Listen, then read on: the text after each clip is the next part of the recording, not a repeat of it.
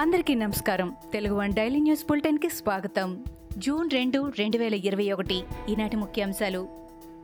ఉమ్మడి ఏపీ మాజీ CS SV Prasad మృతి పట్ల సుప్రీంకోర్టు ప్రధాన న్యాయమూర్తి జస్టిస్ ఎన్వి రమణ సంతాపం వ్యక్తం చేశారు. ప్రసాద్ సేవలు చిరస్మరణీయమంటూ ఆయన కుటుంబ సభ్యులకు తన ప్రగాఢ సానుభూతి తెలిపారు.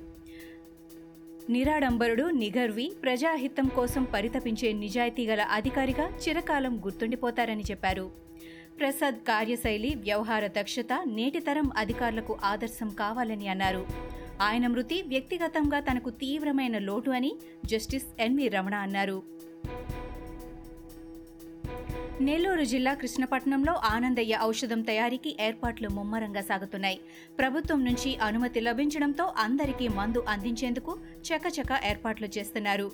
వనమూలికలు ముడి పదార్థాల సేకరణలో ఆనందయ్య బృందం నిమగ్నమైంది. వికేంద్రీకరణ ఆన్లైన్ పద్ధతిలో ఆనందయ్య ఔషధం పంపిణీ చేసేందుకు అధికార యంత్రాంగం చర్యలు చేపడుతోంది. ఆనందయ్య కరోనా మందుకు రాష్ట్ర ప్రభుత్వం అనుమతి ఇవ్వడంతో పంపిణీ విధానంపై నెల్లూరు కలెక్టర్ క్యాంపు కార్యాలయంలో అధికారులు సమావేశం నిర్వహించారు. ఈ సమావేశానికి జిల్లా collector Chakradhar Babu SP Bhaskar Bhushan Sarvepalli MLA Kakani Govardhan రెడ్డిలతో పాటు ఆనందయ్య హాజరయ్యారు. ఏపీలో కరోనా కేసుల తీవ్రత కొంతమేర తగ్గుముఖం పట్టింది. రాష్ట్రంలో గత ఇరవై నాలుగు గంటల్లో తొంభై మూడు వేల ఏడు వందల నాలుగు మంది నమూనాలను పరీక్షించగా పదకొండు వేల మూడు వందల మూడు మందికి కోవిడ్ నిర్ధారణ అయింది. నూట నాలుగు మంది కరోనా బారిన పడి మృతి చెందారు. ఒక్కరోజే కరోనా నుంచి పద్దెనిమిది వేల రెండు వందల యాభై ఏడు మంది కోలుకున్నారు.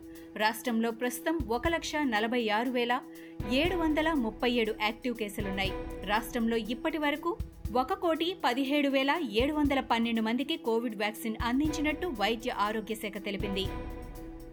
డెబ్బై నాలుగు లక్షల తొంభై రెండు వేల తొమ్మిది వందల నలభై నాలుగు మంది మొదటి డోసు ఇరవై ఐదు లక్షల ఇరవై నాలుగు వేల ఏడు వందల అరవై ఎనిమిది మంది రెండో డోసు తీసుకున్నారు. గతంలో తామిచ్చిన ఆదేశాల్లో కొన్ని ఎందుకు అమలు చేయలేదని తెలంగాణ ప్రభుత్వాన్ని హైకోర్టు ప్రశ్నించింది. రాష్ట్రంలోని కరోనా పరిస్థితులపై ప్రధాన న్యాయమూర్తి జస్టిస్ హిమా కోహ్లీ న్యాయమూర్తి జస్టిస్ విజయసేన్ రెడ్డి ధర్మాసనం విచారణ చేపట్టింది. కరోనా కట్టడికి ప్రభుత్వం తీసుకుంటున్న చర్యలను వివరిస్తూ ప్రజారోగ్య సంచాలకులు డిహెచ్ హైకోర్టుకు నివేదిక సమర్పించారు. ఈ నేపథ్యంలో ఉన్నత న్యాయస్థానం ప్రభుత్వంపై ప్రశ్నల వర్షం కురిపించింది. ప్రైవేట్ ఆసుపత్రుల్లో చికిత్సల ధరలు ఒకే విధంగా ఉండాలి చేయాలన్న ఆదేశాలు అమలు చేశారా? ప్రైవేట్ ఆసుపత్రుల్లో చికిత్సల గరిష్ట ధరలను సవరిస్తూ తాజా జీవో ఇచ్చారా? కరోనాపై సలహా కమిటీ ఎందుకు ఏర్పాటు చేయలేదు? కొత్త ఆర్టీపీసీఆర్ ల్యాబ్లు ఇంకెప్పుడు అందుబాటులోకి వస్తాయి అని ప్రశ్నించింది. కరోనా సంక్షోభ సమయంలో కష్టాల్లో ఉన్నవారికి సాయం చేస్తూ సినీ నటుడు సోను సూద్ రియల్ హీరోగా నిలుస్తున్నారు. తాజాగా ఆయన్ను తెలంగాణ ఐటీ శాఖ మంత్రి కేటీఆర్ సైతం సూపర్ హీరో అంటూ కొనియాడారు. తాము అడగ్గానే ఆక్సిజన్ కాన్సంట్రేటర్లను సమకూర్చి సాయం చేసిన సోను సూద్ను నిజమైన సూపర్ హీరో అంటూ నందకిషోర్ అనే వ్యక్తి ట్విట్టర్లో కొనియాడారు. దీనికి మంత్రి స్పందించారు. కరోనా మూడో దశను ఎదుర్కొనేందుకు చర్యలు తీసుకుంటున్నామని తెలంగాణ ప్రభుత్వం హైకోర్టుకు నివేదించింది. రాష్ట్రంలో కరోనా పరిస్థితులపై ప్రభుత్వం ఉన్నత న్యాయస్థానానికి నివేదిక సమర్పించింది. ప్రజారోగ్య సంచాలకులు డిహెచ్ డీజీపీ కార్మిక జైళ్ళ శాఖలు జీహెచ్ఎంసీ వేర్వేరుగా నివేదికలు అందించాయి. రాష్ట్రంలో కరోనా పరీక్షలు పెంచుతున్నామని గత నెల ఇరవై తొమ్మిదిన లక్ష నిర్ధారణ పరీక్షలు చేసినట్లు నివేదికలో డిహెచ్ శ్రీనివాసరావు తెలిపారు. పాకిస్తాన్లో చిక్కుకున్న తెలుగు యువకుడు ప్రశాంత్ ఎట్టకేలకు హైదరాబాద్ చేరుకున్నారు. మాదాపూర్ పోలీసులు ప్రశాంత్ను ఢిల్లీ నుంచి హైదరాబాద్ తీసుకొచ్చారు. సిపి సజ్జనార్ ప్రశాంత్ను అతని కుటుంబ సభ్యులకు అప్పగించారు.